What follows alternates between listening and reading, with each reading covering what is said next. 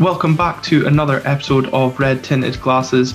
There might be love in the air today, and 14 years ago to this very date, a lot of Aberdeen fans had love for a certain former player. We are delighted, Callum, to be joined by none other than Josh Walker on today's episode. First of all, Josh, welcome to the show. How are you?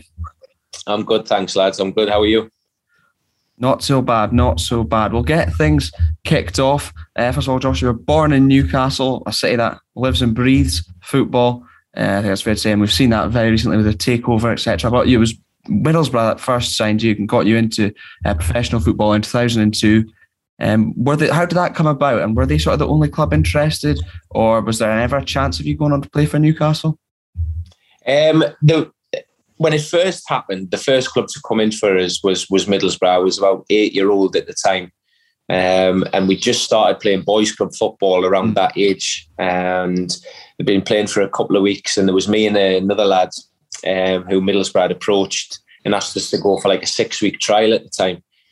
Um, there wasn't academies then; it was School of Excellence. Um, so you could still play with your boys' club and play games for Middlesbrough and things like that. And then I think I was about 10 year old when it became an academy. So that was when you had to um, ditch your boys' club and, and play just for your academy. That was it. Um, but working through the levels at Middlesbrough, I did. I had a, a lot of opportunities to go to Newcastle. Um, certainly from, I'd say, probably 13 to 16 and leaving school. Um, had a lot of opportunities to go elsewhere, not just Newcastle, but a lot of big clubs in in England and abroad. Um, but it was just the how I was treated Middlesbrough and where I was in my development. And Steve McClaren was the manager at the time, and I was just I was just loved by him, you know. And he mm. he promised us I would be in the first team that season. I would be involved right from the off, and um, I thought it was just too good of an opportunity not to not to stay. And I thought it would be the best thing for us. Um, and I still think it was the the best decision at that time. But um, obviously, looking back and the way things panned out in the end, I would have loved to have played for Newcastle. Mm. Definitely is that kind of something you know when you look back on i know with hindsight you said you know maybe at, at the time it was the right decision stay, staying with middlesbrough do you think that's hard for you know maybe kids coming through nowadays when they're maybe not at an academy that the of the team they support having that mental strength to stay with a, a club that actually benefits them you know further down the line than just being like i just want to sign for for aberdeen my favorite team that, that's where i'm going yeah, I agree with you. It is. It, it's hard for them these days, and it's it's also hard for the parents as well. You know, because I mean, my parents, were, were, well, my family were all from Newcastle, and it would have been so much easier for them to take me to to Newcastle training five minutes away. You know, than travel an hour mm. three times, four times a week. But they were they were never pushy towards that. They just wanted what was what I felt was best for me, um, and what they thought was best for me. You know, and I think if you've got a good stability of family and friends and obviously agents nowadays if you've got all that directly in the right way that can make your decision easier as a kid because as a kid it can be so easily just oh, I'll, I'll, go to newcastle i'll go there you know but when you think about the bigger picture of things it's better to um to really try and think but it, it i've got to admit it is a difficult decision like yeah, I bet. And as you said, Steve McClaren was the, the manager of Middlesbrough at the time when, when you signed as a youngster. You know, I remember growing up, Middlesbrough were winning the Carling Cup in 2003-04 at the Millennium Stadium, that, that win over Bolton. But but you were part of quite a successful youth side, uh, winning the FA Cup 4-0 on aggregate, a 3-0 and 1-0 win over Aston Villa, bouncing back from losing to, to Man United the, in the final the year before. What was that like for you as, as a player winning the, the FA Youth Cup? Well, do you know what? I mean, I was I was involved in the squad throughout, but I mean, I was only 13 year old, and it was like an mm. under 17 competition. So I was I was a, like a baby in terms of that. So what the what the club were wanting me to do was get experience along the way. Um, mm. I was always fast tracked through age groups and levels like that. So to to actually be in and around the, the, players that I was from such a young age was was massive for me. And I think that was probably the biggest part of my development, playing with such good players that we had, you know, coming through at Middlesbrough at that time. Yeah, obviously there was a lot of, lot of quality players. Just looking at kind of some of the players that took part in that final against Aston Villa, we've got Adam Johnson. Maybe the less said about him, the better. Uh, James Morrison, David Wheater, both uh, in the Middlesbrough team that day. And, on the other side, you had Gary Cahill. Obviously, he's still playing just now. Um, Gabby Agbonlahor was up front for Aston Villa, and then um, Scottish football fans might recognise this name. Bobby Olejnik was in goal. Obviously, had time up here at both Falkirk and Motherwell. So, like you said, you were playing with some some quite quality players at, at, at the time as well. That's right. Yeah, it was. It was um, throughout the whole journey to the the youth cup final. Um, we we played. I played. Well, I came across lads who have gone on to have brilliant careers. You know, and you've just named a few there. I remember playing in the, the first team for Middlesbrough and swapping shirts with Agbonlahor. So I've got his here. You know, so there's there's. Uh, I didn't actually remember that he was involved in the, the youth game. You know, but um, it was. It was a fantastic achievement for the club, and probably that three three to five years for Middlesbrough in terms of the youth development, the Carling Cup, and the UEFA Cup final is the biggest and best period probably in the whole history. And also for me to to have played a small part in that um, was brilliant. And like I say, for my development at that time, playing with top quality players and also playing against these quality players because you used to it's, it's obviously all changed now with the under 23 system and for me I think it's a way I, I don't agree with that. I think it's better to have the reserve team football what we used to have. Mm. I think development of kids just you just skyrocket through you know because obviously you're playing against better players all the time. Um, and that was that was something as well where all these type of lads were involved in that you know. So it was um, it was a brilliant brilliant time for the club um, me at that age, being 13, to to be involved in, like I say, 12, 13 year old, to be involved in something like that and being in around them players was massive. Yeah, and you sorry, you just touched on there the, the run to the UEFA UEFA Cup final. How much exposure, obviously at that young age, did you and the rest of that youth setup have around the, the Carling Cup run uh, to the final and the UEFA Cup? Were you guys kind of allowed to interact with the first team? Did you get to get to any of these games? Oh yeah, I mean, I was at the Carling Cup final. Um, I think I was 14, I think at the time. So the the club organised buses for all the academy players and parents to go down. So we went down. Um, that was brilliant. That was at the Millennium Stadium, Cardiff, mm-hmm. and and then the UEFA Cup final as well, which I think was the following year. Um, again, the club organised us all to to go out there. So going across there was was fantastic, you know, and um, was against Sevilla, um, and just at the time Sevilla were, were top top draw, you know, and they're, they're mm. still the UEFA Cup specialist, you know, they seem to win it every year, so it's it's uh, not a mean thing, you know, to, to lose to them, but it, it was it was fantastic, fantastic era for the club. But yeah, the, it was it was brilliant that they they looked after us all in terms of getting to those finals, you know. Um, you mentioned your development there, Josh. Uh, obviously, at a very young age, you then started becoming involved with the first team, uh, made your debut in a friendly against Carlisle, and went on to score. Do you remember much about that? It must have been sort of very proud feelings, not only for yourself, but your, for, for your family, and well, proving yourself right that you were correct to sort of stay with Middlesbrough. Uh, that was best for your development. Yeah, it was. I mean, uh, it was. Um, I actually forgot about that, so thanks for reminding us the Carlisle. It was. Um, it was brilliant, you know, to to just for, for what Steve McClaren said was when I eventually signed that that contract at Middlesbrough, then when I decided I was going to be there, and he said you'll be you'll be with the first team straight away. You'll be in, with the reserves, the first team, and we want to get you straight in there. Mm. Um, and lo and behold, the first day that was it. I was with the first team and with the reserves and involved and and playing. So played a lot of games in pre-season at 16. Just left school, then was involved with the reserve team throughout, and it was uh, it was fantastic, you know. And we had some top top players then, Middlesbrough. You know, some of the best players. Like I said, I keep saying the best time they've had in their, their history.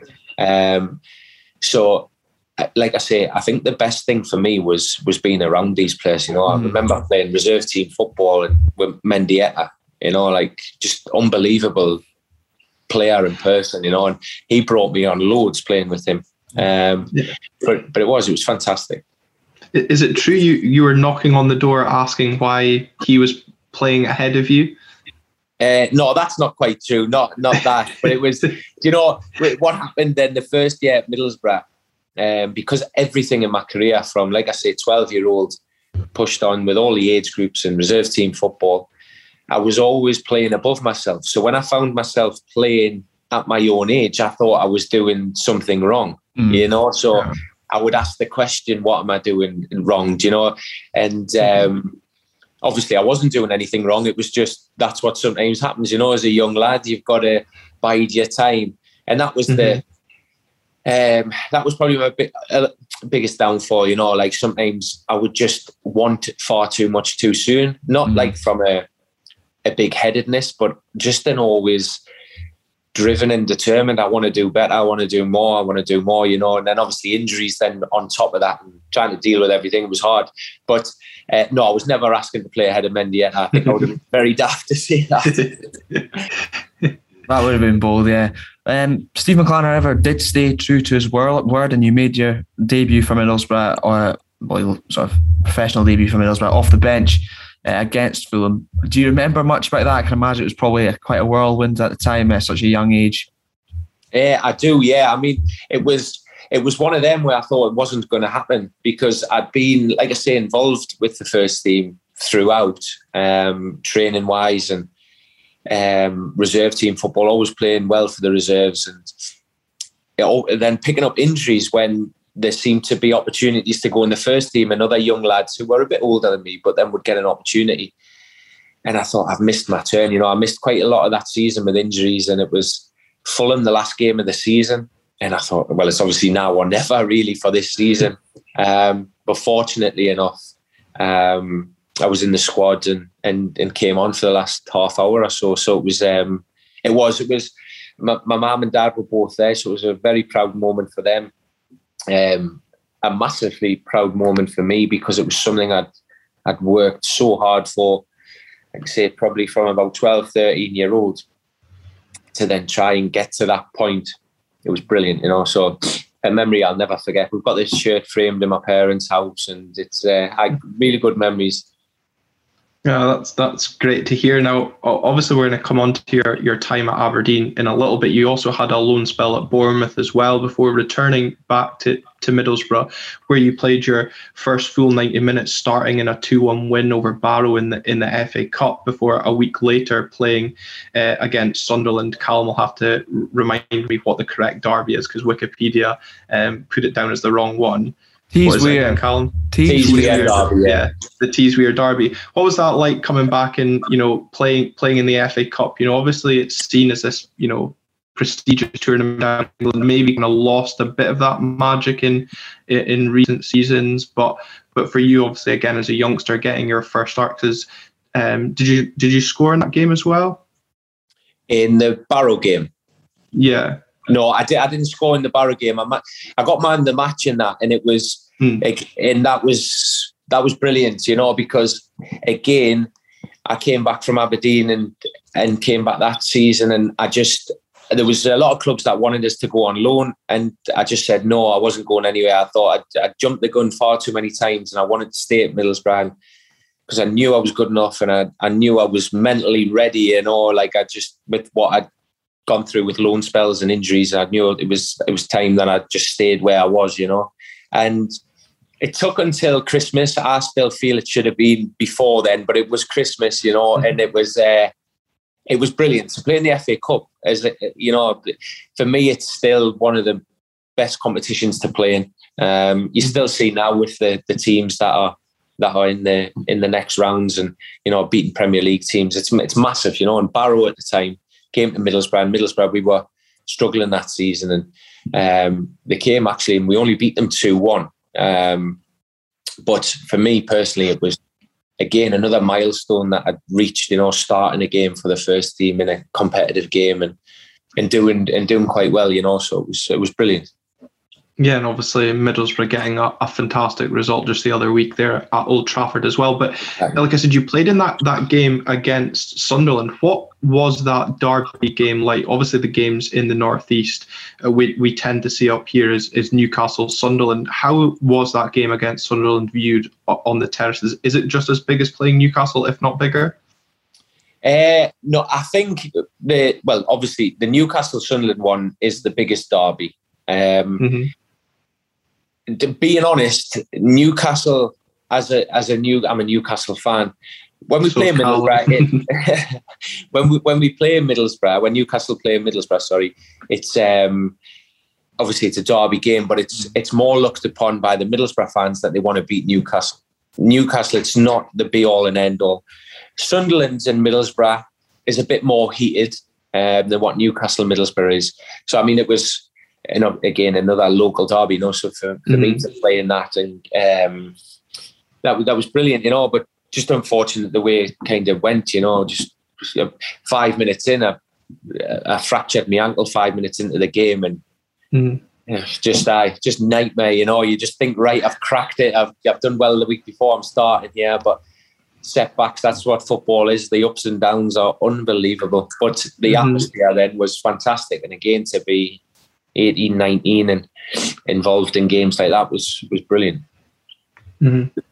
Um, at Middlesbrough, you did end up working under both Southgate and Strachan, um, Gordon Strachan, that is. What were your thoughts on sort of both managers at the time? And was there any sort of major differences? Obviously, we've seen their careers since then go slightly differently. Yeah, oh, huge. And I mean, it's there was huge differences uh, between them. Uh, in my opinion, Gareth Southgate was a real man manager. He was brilliant at talking to the players. Uh, for me personally, I don't think Strachan knew how to talk anyone, never mind footballers. You know, he was uh, very, very. I don't know. I, I, I learned a lot from him. Mm. Uh, I'm not going to lie. I learned a lot from him in terms of how I wouldn't do things, you know. Like he was obviously he's had a, a decent enough career at Celtic, but I think coming down to Middlesbrough at a time when Strachan came, he wanted to change things far too quick. Mm. Um, and make his own stamp on the on the club and um, I just don't think he for me he just kind of lost the dressing room as quick as he arrived you know it was where when you had Southgate even though he was very inexperienced. Yeah. Um, and maybe this was his downfall. He was maybe whenever you were left out the team, he would tell you why. You know, mm. so you, you, had so much respect for him, but maybe that sometimes you don't need to be told all the time why you're not playing. You know, so um, obviously I'm, it sounds like I'm slating Strachan there, um, but it's, it's just when I try and compare the two of them, mm-hmm. very chalk and cheese in that sense. Mm-hmm. Um, that's just my opinion. You know that I'm sure there'll be players out there who say otherwise, but for me, you just Strachan just didn't know how to how to talk to people, how to. And he was he just came across arrogant to me. Mm-hmm. Mm, fair enough. Your opinion at the end of the day, everyone's yeah, entitled to their own.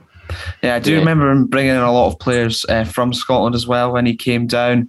Well, that's what happened, you know. So yeah. he brought a lot of players from Scotland and a lot of players who, no disrespect, weren't really getting a game for Celtic. He just seemed to bring them down to Middlesbrough. mm. And then, don't get us wrong, he brought some good players. Barry Robson, in particular, was fantastic. One of the best players that I played with in that time, in that championship era. Yeah, I thought he was excellent. Mm-hmm. Um, but, you know, he brought in a few others. Um, and then obviously Tony Mowbray was the Celtic manager who got rid of them all. Strachan then got sacked and they brought Mowbray Middlesbrough. So Mowbray had them all again, you know. So Middlesbrough were in were just in a kind of limbo situation for a couple of years with players that they didn't want, but they just couldn't mm-hmm. get rid of. Um, but I, it was a probably a tricky spell for them to say the least. Mm-hmm. So, oh. so were you there when when when Mido was there? I was there with Mido, yeah. So Mido was there when we were in the Premier League. Mido signed, and he was he was a very a, a huge character to say the least. Yeah. You know, um, some of the things he was he was he was he just again he would fluctuate fr- from one extreme to the other. So he'd be the most dedicated professional you'd see ever around a transfer window, and then if he didn't mm. get a move, that was it. He'd he'd sack it off and he'd he'd put on about two stone, you know. And it was it was. Uh, I think that is Southgate had to had to deal with him, and I think he. Again, I'm just talking out, not out term, but in my opinion, from what I've seen, I thought was maybe too much for him to take on at mm. that time with players like that, you know. Great lads, great player, great in the change room for the lads. but I think mm-hmm. he was a he was a nightmare for the staff. Yeah, some of the stories you hear Andy Halliday say on Open Goal about him are just in- incredible.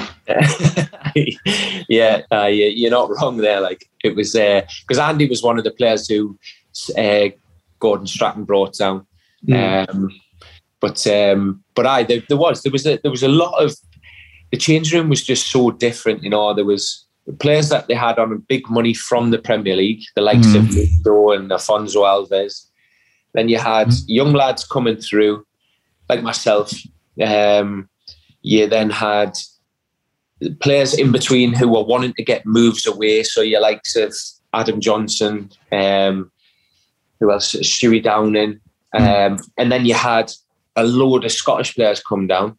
And it was just, the change room was just, it wasn't, div- I don't know, in a way it almost was divided, you know, because mm-hmm. it was like, we we went from one manager who, like like I say, was was so open with you and told you mm. how he saw it, whether you um, believed him or not, but he was always opening up front with you. To another manager who would just turn your back on you in the corridor, you know. So it was, mm-hmm. it was, it just didn't really, it just didn't really work the Strachan era. Do you know what I mean? Yeah. I know it's probably like a long time ago, and this is a bit of a reach, maybe. But do you think perhaps Middlesbrough could still be suffering from that? Because obviously Newcastle bounced back straight away and got straight back into the Premier League, and then obviously they had a relegation since then. But for the most part, I've been a Premier League club. Whereas Middlesbrough, was a couple seasons of those in limbo, and they've not managed to get back into the Premier League since. I don't know. It, it, well, it just well, seems bizarre.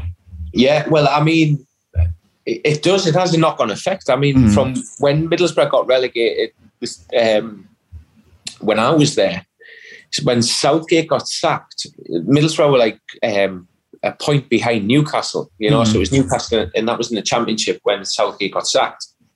So for us, we all thought if you're going to get sacked, you sack the manager when you get relegated. You know, but yeah. Um, the knock-on effect that then had in terms of all the players coming in, being sent down, like I say, from Tony Mowbray, who didn't want them, and then Tony, then South know, Strachan getting sacked, and then Tony Mowbray coming, and then he's having to try and probably get on with these players, which he's told on good enough for up in the SPL, but then he's asking them to try and get into the Premier League. It's like, mm-hmm. and then you know, I, I, did. It took. I can't. I can't remember how long it took, but I think it was about maybe five or six seasons before Middlesbrough actually came back. Mm-hmm. But mm. then they went straight back down again. You know, so it did. It had a massive knock-on effect, definitely. Mm. Uh, we have mentioned Gareth Southgate. It was him that um, gave you a new deal, and obviously he's gone on to well, thankfully he's not won anything yet, but he's done pretty well. I'll give him that much. Did you sort of feel that he would go on to have a career like he has had so far? Um, well, being honest, I mean, I never thought he would go on and be England hmm. manager. Mm. Um, I thought he was good with his players, and I thought he he liked he liked youth. He liked um, giving youth an opportunity when it was right. Um, but I, I do feel that England job is made for him. Now, I, I, I, I, can see him winning something with England. I know you probably are very disappointed in me saying that, but I, I can see him winning something with England. Not maybe because he's the best tactically. I think he, I think he's just got unbelievable players in his in his hands, and I think he's brilliant with players in terms of speaking to them and um, and I don't know when he sees interviews. I mean, whether you're English, Scottish, or whatever, when you listen to him speak, the biggest thing I always found about me was a brilliant listener. So whether you were me, you, cleaner, whoever speaking to him, he listened, and it wasn't like he just brushed you off. And I think he's a real people's person, and you can't not like him, you know. And I think. Well, the players that he's got there, well, yes, I know take nationality away from it, you know, but I think uh, you probably ask 95% of the English population and mm. they're really happy with him, you know, because he just he's just a real people's person. And I think obviously he's got good uh, coaches around him. He was a good coach as well, but he always had good coaches around him. And obviously now with England, you have I always feel the biggest part of football is man management. You know, it's like any walk of life. If your boss is a an idiot, you're not going to try your best. If your boss is someone you respect, well, you're going to break your back for, you know. And he always comes across, and he always did come across like that when he was a player. you wanted to impress him when he was in the gym stretching and he was doing all these yoga and things, you know, and you think, wow, he's 36 and had the career he's had and he's doing all this. And so you then want to go in the gym and show him that you could do things. And do you know what I mean? And then obviously out on the football pitch when he was your manager. So I think now with um, being England manager, I think it's it's made for him. Now I don't know whether I still don't know whether he's ready or to be a a Premiership manager. Mm. Now I know that sounds crazy when I'm saying how good he is with players, but I think it's totally different when you're put under the microscope of signing players and dealing mm-hmm. with. I think when you look at that England team that he inherited, the likes of Rooney, um, who else was in there? There was Joe Hart, there was a Lampard, Gerrard, that were all coming to the end of that career. Mm. Big personalities, so it was almost a revamp. And he was the 21s mm. manager before, so he's seen all these coming through. So I think it just fitted hand in hand, really. But he's don't get us wrong, he's he's done fantastic. And me as an Englishman, long may continue, you know, as England manager. yeah, we'll see how the how the World Cup goes. Um, but in in January 2008, you did eventually uh, join Aberdeen. It was at the towards the end of the January transfer window. Was that deal on the table throughout the, the course of that transfer window, or was it something that kind of was was rushed through towards the end of that that transfer window? It was actually they, they tried to take myself and Seanie Aluko at the start of the season, so that Seanie was allowed to go. I wasn't allowed to go at the start of the season. Um, so I, I, first knew of Aberdeen's interest then, and then when it came to January, um, I'd been injured pretty much all of that season. I'd only played one reserve game, and Aberdeen's interest was still there. And there was a couple of other clubs interested to take us from down south, but when I looked at the fixtures that Aberdeen had coming up, you know, I, I was, the the Middlesbrough as a club wanted me to go, they wanted us to go to Coventry. So Coventry were a championship side at the time. Mm-hmm. They wanted us to go there.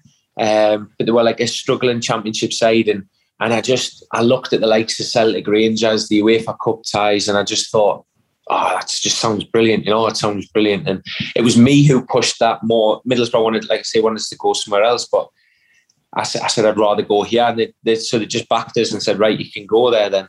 Um, so that's kind of how that came about. Yeah, well, that kind of answers the question about did it take much convincing to come to Aberdeen? Just as well, we got drawn against Bayern Munich then. Mm-hmm. But what what was your overall kind of thoughts or maybe expectations on what you were probably going to be facing when you came to Scotland? Did you expect the standard to be kind of similar, maybe better or worse? I know the Scottish game is not always viewed on the same level down south.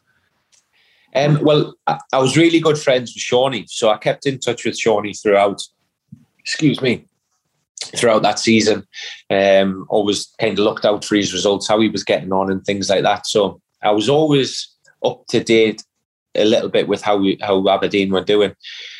And he said, you know, it's a, it's a great city, Josh. The the fans will be great with you, and the, the lads are brilliant. There's some really good lads here, and it's um, and obviously there's some big games. And uh, I didn't actually know probably much about the standard at all. I mean, obviously as a kid, you see the likes of Larsson and things like that playing up there. Mm-hmm. Um, but in terms of Aberdeen as a club, I didn't really know anyone other than Seanie really mm-hmm. um, at the time when I went up there. So I was kind of going into it just unknown really. Um, but it was it was the, the standard of football. Yeah, the, the quality maybe well isn't as high as the the English Premier League, but my God, in terms of the pace and the franticness of it was, you know, like the some of the games I was like, what, where's the ball? Do you know what I mean? It was like like you're trying to drop deep to get on the ball and it's hit long. Like it's just just a different type of football. mm-hmm. Now that's not to say it's a I know people look at it as, as, as lesser quality, but it's just a different style of football, you know. And it's, um, I think that that well, I know for a fact that Aberdeen spell in my career is what got us into the team in Middlesbrough in the Premier League the following year, without a doubt, mm. because it just made us grow up, you know, from being that academy style player, one who wants to get on the ball everywhere on the pitch, but you can't do that in in pro in professional football. You know, you need to be clever in where you go, your movements, and your tackles, getting elbows in the back of the head, and you know, like getting used to all these type of things which you don't come across. Yeah. Um, that was it was brilliant. Loved it. Absolutely loved Aberdeen. Just yeah. while I've got the question in my head, we will carry on with your, your time at Aberdeen, and uh, obviously that goal mainly because Lee Mayer said if we don't ask you about it, you will bring it up. Um, another player that came from the northeast, playing in the same position uh, as you, Matty Longstaff. His time at Aberdeen did not go as well as well. Not only he'd hoped, but we'd hoped at all. Do, do you know much about that situation? He's now gone on loan to League Two. Um, it, it was very surprising. Um, yeah, it was. You know, when I when I seen that he went to Aberdeen, I thought, oh, really, he'll do really well. You know, I couldn't not see him not playing. You know, because um, when he came into the team at Newcastle, uh, he did reasonably well. You know, like he, he did and got himself a new contract and and did well. So then when I seen he went to Aberdeen, um, I think I think uh, again, I don't know him. I don't know him at all. Mm. Um, mm. But I think sometimes he was in a different position to me when he went to Aberdeen. I, I was a young kid with something to prove. Yeah, he's probably he's on the other side of that now. So he got a good contract at Newcastle. He's probably paid off that he's going to Aberdeen. Do you know what I mean? So that, again, I don't know. Him. It might be completely different, but the mindsets of myself to him were I, I had a huge point to prove. You know, like mm-hmm. I, I, had to, I really just had to play, do well. I had to get in that team at Middlesbrough. He'd had an opportunity in Newcastle and seeing that there's obviously a lot of money coming to the club. I know this has happened since then, but um, I don't know. It could be like that. I could be completely wrong, um, mm. but yeah. I've never never really seen him play other than um, the highlights I've seen for Newcastle, and he always seemed to do all right. So I was a bit surprised that he never that never took off from up there. But the looks of things, Aberdeen haven't really done too well as a team all season. You know, so it might not just be mm. himself. It might be that I went into a good team. He's maybe gone into a, a struggling, a, more of a struggling side. But yeah. playing Scott Brown, you would have thought I don't know would have brought him. Who knows? Mm. Who knows? I don't know the kid, but unfortunately for him, it hasn't worked out. I just just yeah. felt uh, I thought I'd ask whilst we have you here, um, but I do agree. Uh, when I yeah when I when he came up, um, I like to watch Newcastle. Got family family down there. I was very excited. Obviously, the goals against Manchester United, and I thought, oh, brilliant, we've got a player. I'm not quite sure that's happened. Uh, just obviously didn't work out for one way or another. But we'll get back yeah. to uh, yourself, Josh. You end up playing uh, 13 games for Aberdeen between joining in January and then the end of the season. Were you a little bit frustrated uh, to only feature 13 times for the club? I was, you know, because um, the, the the hardest thing for me was was I think probably setting a, such a high standard so quickly to then not not being brilliant like all the time. You know, so it was like the first I don't know a few games went really well remember a mm. couple of man in the matches, and like you say, the Bayern Munich game, everything just started off fantastic. But the the thing for me is I wasn't I wasn't really fit. So when I came there, I only played in terms of match fitness. I was only I'd only played one reserve game all season, and then my first proper game was uh, was it Hamilton? I think in the cup. Yeah, you made your debut yeah. just two days after signing. Yeah. That's right, yeah. So Hamilton in the cup, and then there was a game we played. I think it was the semi-final on the Tuesday, and then we played yeah. someone else on. I think Celtic on the Saturday, and then we played Bayern Munich on the Wednesday, and it was just mm-hmm. massive game after massive game. Mm. And I think maybe after about five or six games, I was just almost worn out, type of thing, which sounds crazy to to feel like that, but looking back, um, when when Jimmy Calderwood then took us out the team um, I just felt he then took us out for, for too long. Um, mm. He said he was going to because he said like he just needed to get his back to that. But I thought, well, you know, maybe two or three games, yeah, but not five or six, you know. So it took it took a, it took a while to get to get going again. But then when I did get going again, it was it was brilliant, you know. And I felt had I been there from the start of the season, I would have played. I think I would have, if I'd been fit, I would have played the majority of the games, you know, and it would have been mm. totally different. But I say totally different. It probably couldn't have. Some of the things couldn't have went any better, you know. So it was brilliant, brilliant. Yeah. it was maybe just the tumble. The ball didn't come out in, in that way for, for some of those games, as, as we had that joke with uh, with Lee Mair. But as as you said there, you made that debut uh, just a couple of days after signing in the one 0 Scottish Cup win over Hamilton what was that like for you? Obviously, that game was at Pittodrie, you know, being in front of the, the home fans for, for the first time. Uh, you know, as I, I remember from that game briefly, I remember, you know, quite a lively performance from yourself in, in the centre of the park, you know, always kind of wanting the ball and looking to, to drive forward and get a shot on goal. I think you were actually quite close to scoring as well, if if yeah. memory does does serve. So I should have scored. You know, scored. so what, what was your kind of like overriding emotion from that, that debut? Um, again, it was just a point to prove, you know, like that, just that bit between my teeth. I thought, right here I am, you know, like you're playing in front of, I don't know what the capacity, I can't remember the capacity of Aberdeen, but it was, it was a good atmosphere we had that day. Um, and it was something I'd never, I'd had a loan spell at Bournemouth in League One the season mm-hmm. below, the season before for a month. But I don't know, the atmosphere was just different. I think um, the fans obviously knew the games coming up. They knew the games were all big games. It was, mm-hmm. I don't know, it, it just felt real football to me, and I felt really proud to be there. And I think I appreciated how big of a club it was when I got there. Um, and it was, it was just, I was just so determined to do well. And when I got the opportunity to play as quickly as I did, I just wanted to take it, you know, because I knew to be honest, I wasn't thinking any further than that game. But I also thought, well, if I do well here, then it's just going to carry on, you know. And it was just, it was just brilliant. I loved it. Loved the atmosphere. Fans were great with us. Um, lovely city. It was. It was fantastic. I just settled in straight away. Yeah, and I think you know, as fans, when we get loan signings into the club, if we can see the the passion and determination that player that's coming and almost bought into the way that us as fans treat our club, they're immediately kind of taken to. And I think that was something that, that came across with your performances in particular on that debut. And then, of course, that night against Bayern Munich. But but going into that game against Bayern Munich, you know, as you, you kind of touched on there, we had some big games, unfortunately, on the, the wrong end of the result in that semi final against Dundee United. Quite a chastening defeat. It was a 5 1 defeat on the Sunday before against Celtic. What was the mood in the dressing room leading up to that Bayern Munich game? Was it just just forget what's happened, or was there a bit of nerves um, going into that game?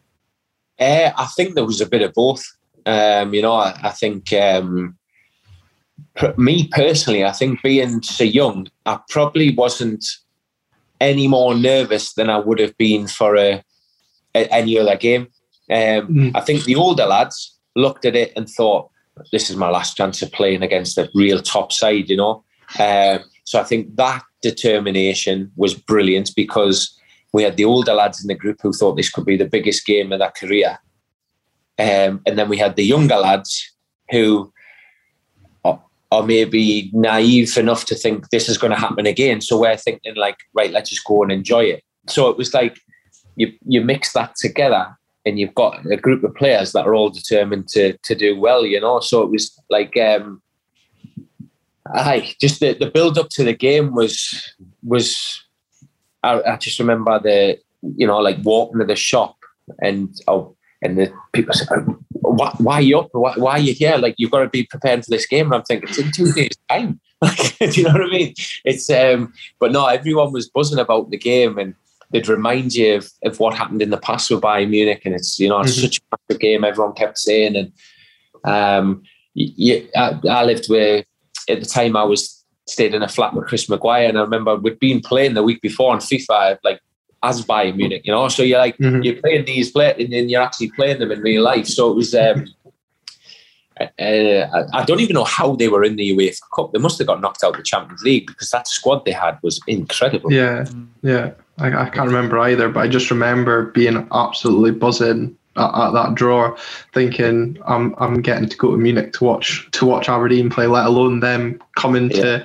to to. And I remember because it was a five or a half five kickoff at, Pittodrie to to suit German TV. Uh, I just remember finding any excuse possible to get out the last two periods of school um, on the Thursday, so I could bunk off with my mates and get ready for the game and, and you know just get that excitement beforehand. Yeah. I uh, oh no, I can imagine like it was was it was brilliant, you know, like the uh, the build up and the the game itself. Everyone just played played really well, you know, and it was the fans were class. The the night after was brilliant. Like it was just it was just you know just absolutely I can't describe it any other word than fantastic. You know because it, it, was it was just it was fantastic. Uh, we've we've danced around it enough. As much as I will have a question about what living with Chris Maguire was like, I think well, I've got to give you a chance now. That goal, it's lived long in my memory. I was only eight years old at the time, uh, but I was behind the goal that he, that he scored in, and uh, a memory I'll, I'll, I'll treasure for the rest of my life. So first of all, thanks, Josh. But I'll let you. I'll give you the stage now. Talk us through it. It must have just been absolutely incredible. It was, you know, and I mean, we started. We were talking just before about the the Hamilton game, and mm. maybe had a couple of opportunities to score. I'd I'd had a few efforts at goals in the games before, and hadn't scored, and never ever had I thought in the build up of that game that I would score. You know, like I just didn't think that. I just thought, right, just go and play well. Never thought about scoring. And then we had a free kick on the halfway line, and for some reason, Seve took it. Scott Severin, and normally one of the centre halves would take it there, and Seve would be higher up with me, and I'd be in a different position. But he took it, mm-hmm. so I, I then went and stood in a different position, and we won a few headers in the box. I think Lee Miller won a header, and Sone brought it down. And then I just remember there was me and I think it was Barry Nicholson who were on the edge of the box. And I was screaming at Sone and I was just screaming at him, screaming at him, give it, give it to me. And and fortunately he did and uh, just managed to to bend it in the far corner. And it was it was uh, just oh unbelievable, you know, like still gives you goosebumps now when you, mm. you, you almost try and relive it. It was uh, brilliant, brilliant. Yeah, but I did I, before we started this interview. I did watch the goal back as well, as well as Sone's as well, and was, I just got very excited. It was quite sad, really. But uh, we've got to ask as well. Sorry, um, we spoke to Lee Mair. That's not out yet, so stay. Make sure you're subscribed or followed wherever you're tuning in for that. Um, he managed to get Philipp Lahm's shirt uh, after the game. Did you uh, come home with with any? Obviously, we, we knew you got Gabriel Agbonlahor's uh, from that game in the FA Youth Cup. Uh, managed to grab yourself any shirts? Do you know what? I um, I didn't, um, and reason be I just didn't really think. Do you know what yeah. I mean? I, I didn't think. Um, and it's that's what pro- the only regret I've got about that game is not getting the shirts because there was that many to choose from. You know, you could mm. no matter who you got, you were getting the top player, and I come away with none, and it was just I I didn't. So massive regret of the night because that would have been framed somewhere. Oh yeah, certainly. Suppose, and I suppose still a, a, good memory to have. You know, scoring uh, against Bayern Munich, that that top that you were your own top would have been memorable enough to have. But but what was the night out after? Like obviously, you know, drawing with Bayern Munich two two. You know, the fact that we were, we were still in the tie going to Munich was it was it a good night out? What do you think it was uh, it was it was it was brilliant i can't remember the names of what the bars were um I think one might have been called Purple Lounge or something, or something. Pearl like Lounge. Pearl Lounge. What a place! What a place that was. That was just that place just erupted in there. That was uh, that was brilliant. You know, it was not everyone went out. There was only a few of us, but um, the ones that did, you know, we we had a, a night that was that was brilliant, and you know, and actually really interacting with the fans properly. Mm. It was um, uh, it was it was fantastic. You know, like real good laugh. Everyone in high spirits. The whole city buzzing. It was like you couldn't not go. Do you know what I mean? It was it, it was that was class. I just remember getting a shower at the ground and having a text on my phone. I was like, right, that's it. Rushing home, getting changed, and and I was out. You know, so no, it was brilliant. Did did that night kind of dawn on you just how big a club Aberdeen really was? Yeah, like it was um, to to come across, like I said, the likes of Bayern Munich. It's very rare that you do, unless mm-hmm. you're at one of the top clubs in world football, you know. So for me to then experience that with Aberdeen, I was like, oh, bloody hell. Like, it wasn't until after the game that I realised how big of a club this was, you know. Like, and I, I thought that when I played Celtic, mm. I thought, wow, this is a big club now. But then I also thought, well, every club has to play Celtic. Do you know what I mean? Mm. but then when we played Bayern Munich, not every club does, you know, and it was like, mm. here we are, you know, and it was um just I just remember the atmosphere that night. I remember coming out of the the uh, walkway uh, where the players come out, and I couldn't really see the fans. There was just that much smoke and smoke, yeah, everywhere, and the noise was incredible. And it was mm. like the, that. That's when it was like. That's when the nerves for me really kicked in. You know, the adrenaline really kicked in. I was like, "Wow, this is this is big." This, you know. So it was. Um, and then obviously the performance and the atmosphere and everything that followed, you know, was incredible. Mm-hmm. Yeah, it really wasn't. And I suppose the fact that I know Callum's eager to ask about uh, about living with Chris Maguire, mm. but the, the fact that we obviously went to, to Munich still in the tie, I think there was ten thousand Aberdeen fans, you know, made the trip over the week after. Uh, you know, for me, at just just sixteen years old, being lucky enough to to be one of the Red Army that travelled my first experience of a European away trip. You you played an hour that night. Uh, obviously, we didn't get the result that that we wanted, but again, for you uh, as a young player, what was that like? Being in the Allianz Arena again, coming up against those players once again. Do you know it was a it was a little bit of frustration to be honest because reason being we obviously I did I did quite well the week before in the first game and then in the second game, I just thought I would play centre mid.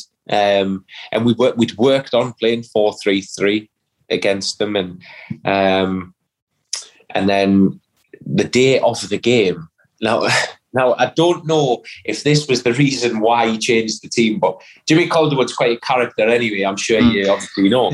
and I remember we were in Munich and we trained the night before in the in the stadium, and you, wow, this is unbelievable, you know. And you're just imagining what's going to happen on the pitch, you know, like certain passes or whatever. Anyway, day of the game, we all went for a walk. Now, this German fan came up to us. Obviously, but I don't know if he, he wasn't a Bayern fan, but he was just this German fan, and he's like asking who the manager is, and he's he's saying to Jimmy Calderwood, "You've you've got to play four four two. You have to play four four two." And I'm thinking, was, everyone's going, who's this clown? Like, do you know what I mean? Like, as if we're going to play that, we'll get hammered. And uh, manager Jimmy Calderwood calls a meeting, like, as he normally does, names the team. Like I say, we'd all worked on playing who was going to play centre mid. I think it was me, Seve, and Barry Nicholson were going to play. And then he changed it and he put me on the right wing and he said, and Sone on the left wing. And he said, ah, you wanted me to track Philipp Lahm? And I was like, Brilliant. So, I was like, mate, it was, it was. I just looked and I thought, you want me to track the best left back in the world up and down this wing, and he's he's going, ah, you, your your your youth and your enthusiasm will just stay with him. And I thought, it just kind of, it just dampened it for me because I thought, mm. well, I'm not going to affect the game. I mean, I might not have from centre mid, but at least I would have been in my position, you know. Yeah. Um, but to then be on the right wing, and I just thought we're just it, it's not going to help us, you know. And and it was. Um, and I remember from the kickoff, I think they hit the bar within about 10 seconds, and we all looked at each mm-hmm. other and we thought, wow, like what's happening tonight? Like it's going to be a long night. And um, probably the goals we conceded, um, I felt maybe three, possibly four of them could have been saved, you know. So it was like we kind of, I think we we could have we could have done better. We could have done better, but we were playing world class players, you know. And it, I think to get two results would have been too much to ask for, you know. Yeah, and I think you know I, I said this to, to Lee Mair as well when we spoke to him was I still well I can still remember the speed in which Lucio's free kick smashed into the back of the net from what felt like that just on the edge of the box. I think his free kick was, but but also the chance that that Darren Mackie had. I'm not sure if it was yourself, but someone played him a, a brilliant ball through, uh, and he's one on one. But you know, Darren Mackie when he has too much time on his hands doesn't know what to do, and agonisingly went past the post. I know, and he's facing Kahn as well. So I mean, it, it, it, it was it was it was, um, but that was one. You know, we can see him racing through. I think it was maybe only one nil at the time. Or yeah, it was. Yeah, mm-hmm. yeah, and and I thought, well, come on, Daz, come on, and uh, everyone's like, you know, and it just unfortunately went wide, and it was, um, like I say, to get two positive results was was too much to ask. Um, mm-hmm. But in terms of overall, I think that season, not just that, um, not just that Bayern Munich game, all the games before. And the UEFA Cup, I think the club, the players, the staff, every single one of them did the the club and the city proud. Mm. It was it was it was great, great to, again to to play another small part in that journey that season. Mm-hmm. Right, Chris Maguire time. Uh, I've got a bit of a love hate relationship with Chris Maguire. Loved him at Aberdeen, then he played for Sunderland. Was not happy. Then he left Sunderland, scored against them, and celebrated right in front of their manager back to loving him. So we're on good terms just now. Yeah. He is uh, a bit of a character. I think that's well known. What was living like him with? That must have been interesting. Do you know what, Chris? He was he, he was quite quiet like back then. I mean, he was the same age as me. Um, he was he was he was quiet. Um, he was. Um, I, I think his nickname was Bebo or something. Yeah, yeah. yeah. Mm-hmm. He used to get called Bebo. So again, I'm not, I'm not too familiar with that, but he was. Um, he, he Those got, listening will be well aware of why he's oh, yeah. called Bebo. right. Okay. I, I just remember that sticking out to us, but he was. Um, no, he was a nice lad, and he was one who. Um, is he is he from Aberdeen? Was he from? I can't remember. Is he Glasgow? I think. Yeah, down by Glasgow. Um, but obviously, being in the youth to come through the youth team there, uh, I think there was a lot of pressure on him. Um, mm he seemed to to feel as if there was. Um, but in terms of ability and um, ability wise, he, he, was excellent. You know, he did really well, and he he broke into the team, played a lot of games. Um, he was he was he was a good lad to live with. You know, he was he was no problem at all. He was uh, he was good. I, I like Chrissy. I've got a lot of time for him. Who who are the other players during your, your time at Aberdeen? Obviously, you were friends with Sone Aluko as well. Who are the other players for you that kind of kind of stood out in, in your time at Aberdeen? Uh, uh, other than those, I mean, there was the lad uh, Dan Smith um, mm-hmm. who didn't didn't play that much, um, but Dan's still one of my really good mates now. But uh, Lee Miller and Lee Mair, they were they were the two that um, I got on brilliantly with and and still speak to now, you know. And it's uh, I met up with Lee Miller probably six, seven months ago, just before he was starting his his barbering type stuff that he's mm-hmm. doing. Um, but they they were they were great lads in the changing room, you know. Um, and those two just looked after me from from day one, really. Um, so I've, I'll always have a lot of time and respect for those two. Really good lads. Yeah, and, and I suppose you know just just finally on, your time at Aberdeen, what did your your time at Aberdeen kind of mean to you, and in terms of how did that help you for the the rest of your career? Well, like I said before, it was I think that Aberdeen loan spell just made me grow up. Um. Now, in terms of everything, so not just as a footballer, but as a person, you know, because um, having to deal with the things that go alongside a professional footballer where it's not always brilliant. It's you get a lot of sticks sometimes, you get dropped, you get left out the team when you feel you should be playing, you play when maybe others think you shouldn't.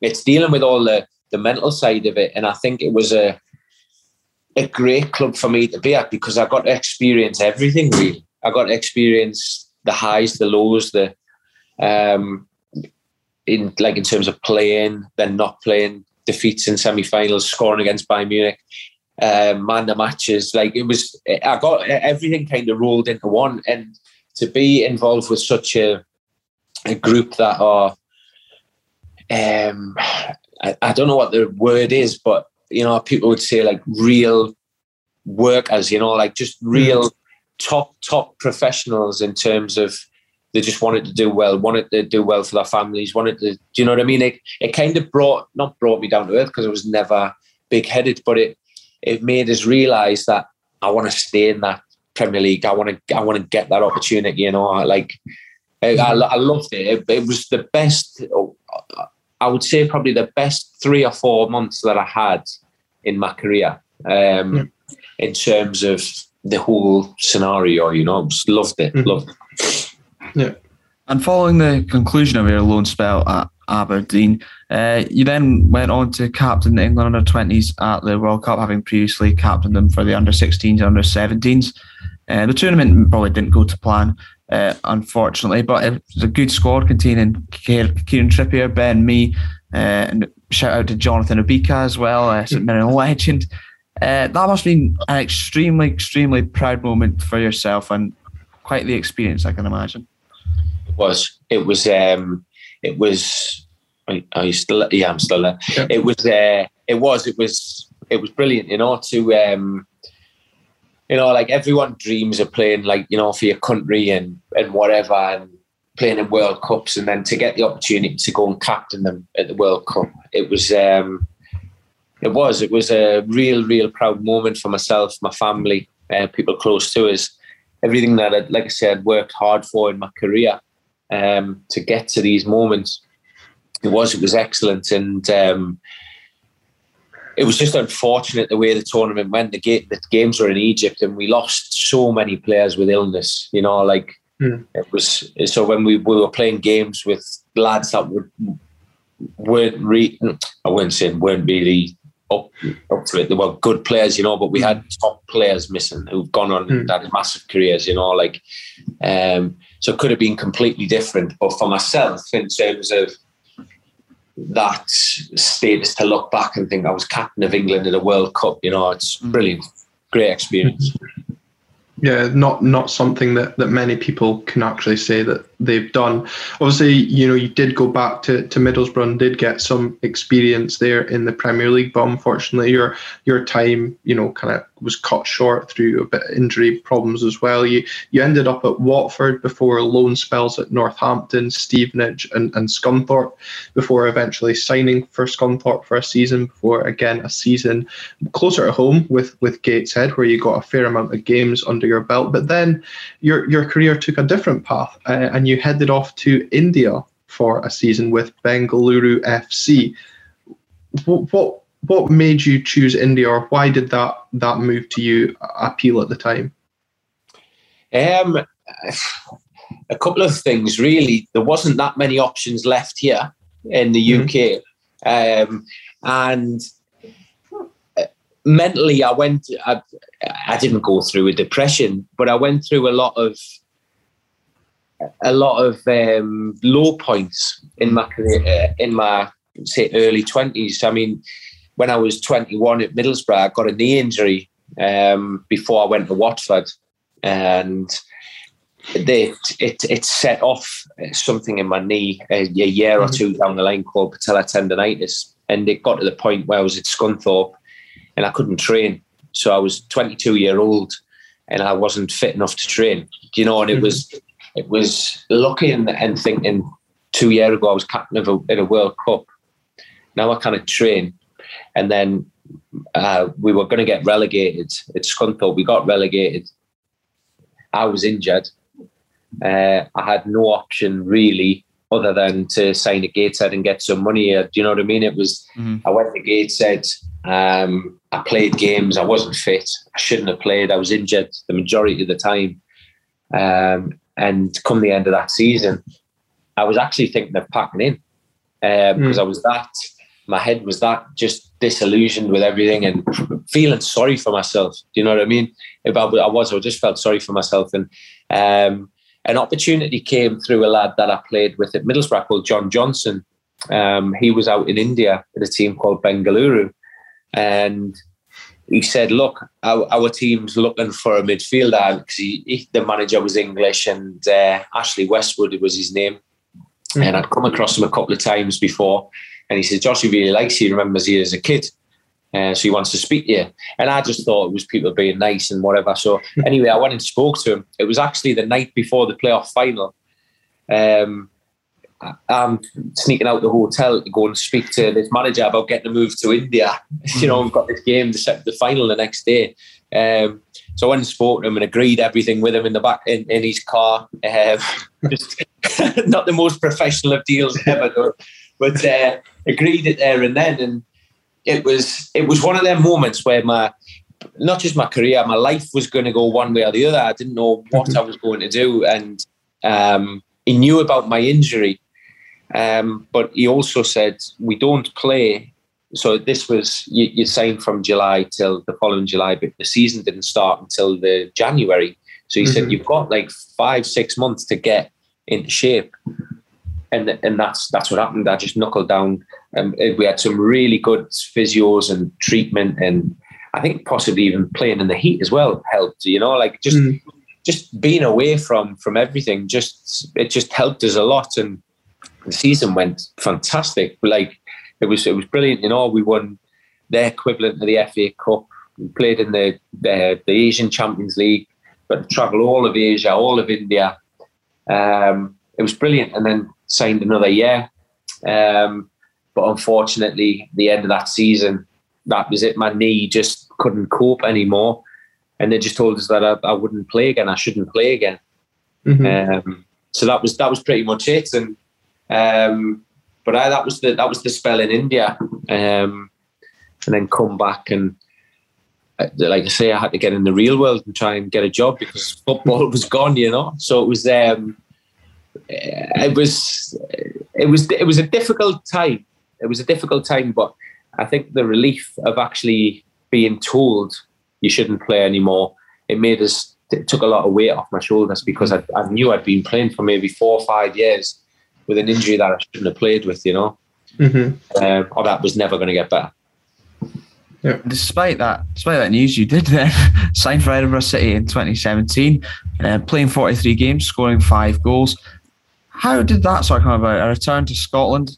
Um, how was that for you? Was it the perfect fit? Um, well, it was actually my my ex partner and my, my two children are from Edinburgh. So mm-hmm.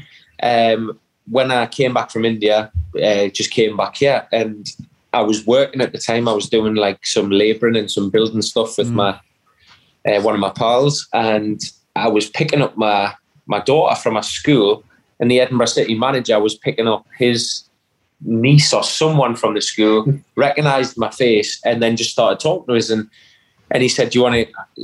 Would you get back into football?" And I said, "Well, I shouldn't really." but he said, um, "But I said I'm missing it." Like, and I mean, this was about a year, a year after. So I'd been injured the full year of my second year in India. Mm. And then I just hadn't done anything really in terms of trying to get mm-hmm. back in when you're told you shouldn't, you just don't.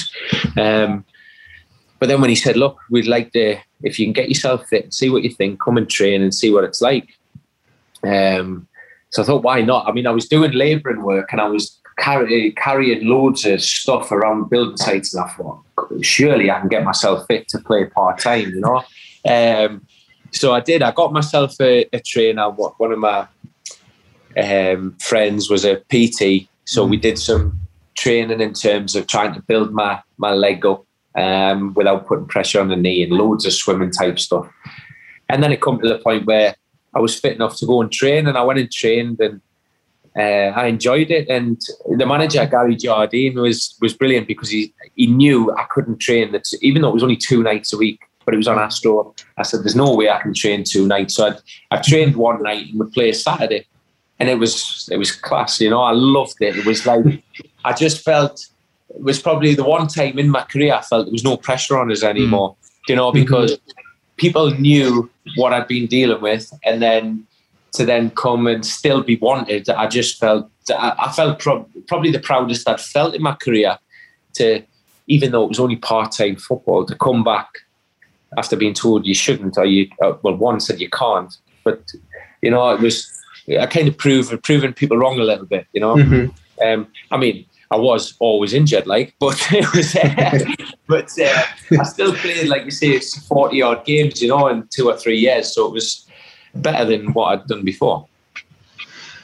Yeah, and it must obviously be a, a sense of pride the fact that you were then made club captain. But I'm sure people are are wondering how Gary recognised you. Was it were you that guy that scored against Bayern Munich? That's how it went. I, I think honestly, it's uh, the, the majority of um, memories of me in Scotland is that you know it's yeah. um, which is brilliant, but it's also annoying because I think God, like I did a little bit more than that game, but yeah. it was. Um, but no, it, it you know to have to be remembered for that in itself is great. You know, just so I. But that that's how kind of the conversation went. Um, uh, and how did you get on in, in League Two? Obviously, you said you're only training once a week, uh, and then and then playing on a Saturday. Because I believe the season that you signed for Edinburgh City was the season that they'd got promoted out of the Lowland League. So, was there kind of an expectation to you know go for promotion again, or for you was it just see how many games you can do that season? Well, initially it was just me to come back in um, and start playing again and see how everything went. I never I never actually thought of anything beyond that season. Um, but we had a we had a really good team for that level. We had uh, there was myself, there was Craig Beattie, Derek Riordan, mm. um, Ryan Porteous was on loan from Hibs. It was a really good setup we had, um, and I think we ended up finishing done quarters, but I think it was about seventh. So for a team that just came up with, and we weren't that far off being in the playoff positions. Um, but then that season, the likes of Beats and Riordan, they retired. Uh, Porteous obviously went back to Hibs. Um, and the, the, the, they changed the manager not long after that and just went down a bit of a different route in terms mm. of. I, I, felt they wanted too much too soon. I think they, hmm. um, and I think they, I'm sure they would say the same because it, it is that's how it went. Um, but in, ter- in terms of me playing and being having that buzz, anyone who's played football, no matter what level you've been at, that changing room feeling you get of being with the lads is class. And for me, mm-hmm. just to get that even one night a week again, it was it was brilliant. So it was uh, the time at Edinburgh. I've got real fond memories, you know, and it, it was um, we played in some played in some good games, and we played. I mean, we we played Motherwell in the cup when I was there. And, um, Hamilton. Um, I, so we played, still played some decent enough teams. Mm-hmm. Um, I, and I enjoyed it. I enjoyed my time there. But again, because of the state of my knee, it was never going to last that long, really. Um, and that's just how it went. It, it got to the start of the, I don't know if it was the 2019 season, and that was it. I just knew I'd had by this point I'd had five operations on my knee, and it was hmm. just that was it. It was when I came back from it. The I was in pain after about two weeks after the of coming back and playing. You know, so it was. I just hmm. I remember playing uh, East. You know, I'm saying I remember playing not East Fife, someone else. Uh, East Kilbride. East Kilbride. Oh, it was East Kilbride or East Stirling, and I was playing them and no disrespect the lads you're playing against, but I could mm-hmm. not get near anyone. I just couldn't move, and mm-hmm. I was in so much pain. And I just, I thought, nah, that was it. And even I come off the pitch, and one of my boots had completely split in half, and I thought, that's a sign, that's a sign, just that's it. Put the boots in the bin, and that was it. I, I, I packed in for good at that point. Um, but but no, it was say for good. I'm still playing like on a Saturday now, but it's um, but uh, but I know that was great memories, great memories. I've got brilliant memories from football. Mm-hmm. It is good to hear that. Obviously, when you first, every kid when they first start playing football, it's because they love it, and then it sort of, despite all the the highs and the lows with the injuries, it sort sort of went full circle where you got back to Edinburgh City and just playing it because you you were you were enjoying the game. Yeah, yeah, exactly. Mm-hmm. And um, obviously Aberdeen recently played Edinburgh City and the infamous Josh Walker derby. Uh, did you get the chance to catch the game? Uh, I've seen the highlights. Um, I was actually wanting to go up, but um, I've started. I coached at one of the local teams around here, Um, so unfortunately, I couldn't go. But um, Edinburgh, I thought, give a good account of themselves. I mean, it was always going to be a, a, tough, tough ask. Um, but you know, like there's a couple of my pals that are playing in that team um, who again have had similar type things. You know, Danny Handling was was mm. coming through and Hibs doing really well, and he's uh, been unfortunate with his injuries. But um, uh, there's there's a few of them there at, at Edinburgh that that are doing well, and it was it was good to good to see the club just even make a little bit money, you know, because mm-hmm. uh, as you know, everyone's been rocked with COVID and the lower clubs especially. So for them to get a tie like Aberdeen, it was I was really pleased to see that because uh, there's some good good people at that club. Yeah, and I suppose you know you said like you kind of accepted being away from football. However, you can't quite keep away. Um, you do some coaching with with Whitehill Welfare uh, in the East of Scotland League, but, but you've also got your own coaching um, business as well. Uh, is that just based down in in the Edinburgh area? It is. Yeah, it's something I started um, about uh, six months after coming back from India. Um, I say a year after India. It was. I was doing so many jobs, like obviously being in football, that's all you ever do. So then when you're just, that's it. You, um, I didn't have a clue what I was going to do anymore. Um, so it was, I, I did a few things, labouring. I did did a lot of things, and then it was I, one of the kids in my street. Um, is a Celtic fan, and he knew I'd, his dad knew I'd played for Aberdeen. he just asked us. He said, "Look, do you will you go and take him and just work him on his left foot? He's struggling a bit mm. with his left foot." I was like, "Aye, of course." So I went and done it. He loved it, and he said, "Could we do it again?" And um, before you knew it, his pal was coming and other pals, and I was coaching for them. And then they'd tell us, "Ask could I go into the school and help?" And I thought, "Why don't I do something coaching kids?"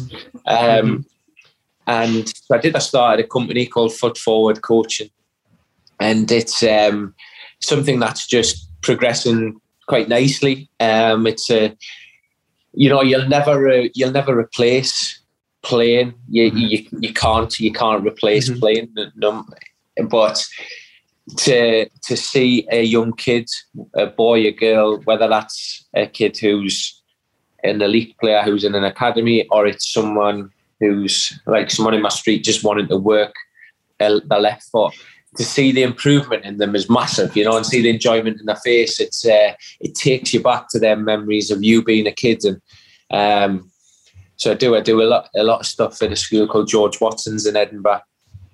Um, take a lot of the well all the football there, and I do a lot of one to one coaching. I've got kids I coach who play at Hibs and Hearts. Um, and then I, I do other things like after school clubs parties and so it's every, everything to do with football uh, but just in terms of the coaching side of it now it's um, the development of kids. It's and because I can relate to every single one of them because of the experiences I've had you know you'll get it's not just sometimes a, a, a technical session it, it can be an actual session where I've had a session with a parent and a kid who just wanted to ask what happened and you know like to so mm-hmm. they can have the experience like what I've kind of been through you know like kind of what we're doing now um, yeah. it was uh, so I, I, love the job that I do I, I never thought I would find after I pl- finished playing footy a job that I would love doing but I, I've got to say like probably since 20, 21 year old, I'm probably the happiest I've ever been in my life now because everything I've got going in terms of my, my two children, my my coaching, my football coaching, and just and just being happy again. You know, it's it, it, I can't can't describe the, the turnaround and everything. So it, it, it has lights almost full circle again. But I'm the one mm-hmm. trying to develop them kids now. So mm-hmm. it's it's brilliant. Love it. Yeah, and, and you know, Josh, it's been an absolute pleasure having you on, on Red Tinted Glasses this evening. And Callum, I think you know what Josh says there really has come across someone that just loves and lives the game uh, and has come full circle. And it's great to see. You know, it, it's not surprising somebody from somewhere like Newcastle that just has that passion for football. Yeah, one hundred percent. Thoroughly enjoyed it. Uh, thank you very much, Josh. It's, it's also really, really encouraging hearing uh, after what's happened after football as well. Um, mm-hmm. I think there is a lot of footballers who come out of once they've retired, they think, "Oh God, what am I going to do now?" And it can be a problem. So it is encouraging to hear that things are going very well for you. Yeah. No, thanks very much, lads. Thanks for having us on. Yeah, no, been an absolute pleasure. I feel I feel 18 again. You know, speaking about my youth, Bayern Munich and Pearl Lounge. What what yeah. what a brilliant evening this has been. But Josh, once again, thanks very much for joining us on Red Tinted Glasses. Cheers, lads. Thank you. Well, there you go. That is our former player interview with Josh Walker. A fascinating insight into his career and also time at Aberdeen. Callum, a, truly enjoyable listen. 100%. I had a good time doing it. Thoroughly enjoyed talking about that goal. And always nice speaking to a Geordie as well yeah, I knew you'd enjoy that element as well. As ever, if you have enjoyed the show today, remember to hit that like button. Leave us a comment with your feedback. What was your memories of that famous night against Bayern Munich? And if you are new to the channel, watching for the first time or listening, of course, remember to hit that subscribe button, follow button to get notified of all our latest content coming up. Thanks once again. Thank you.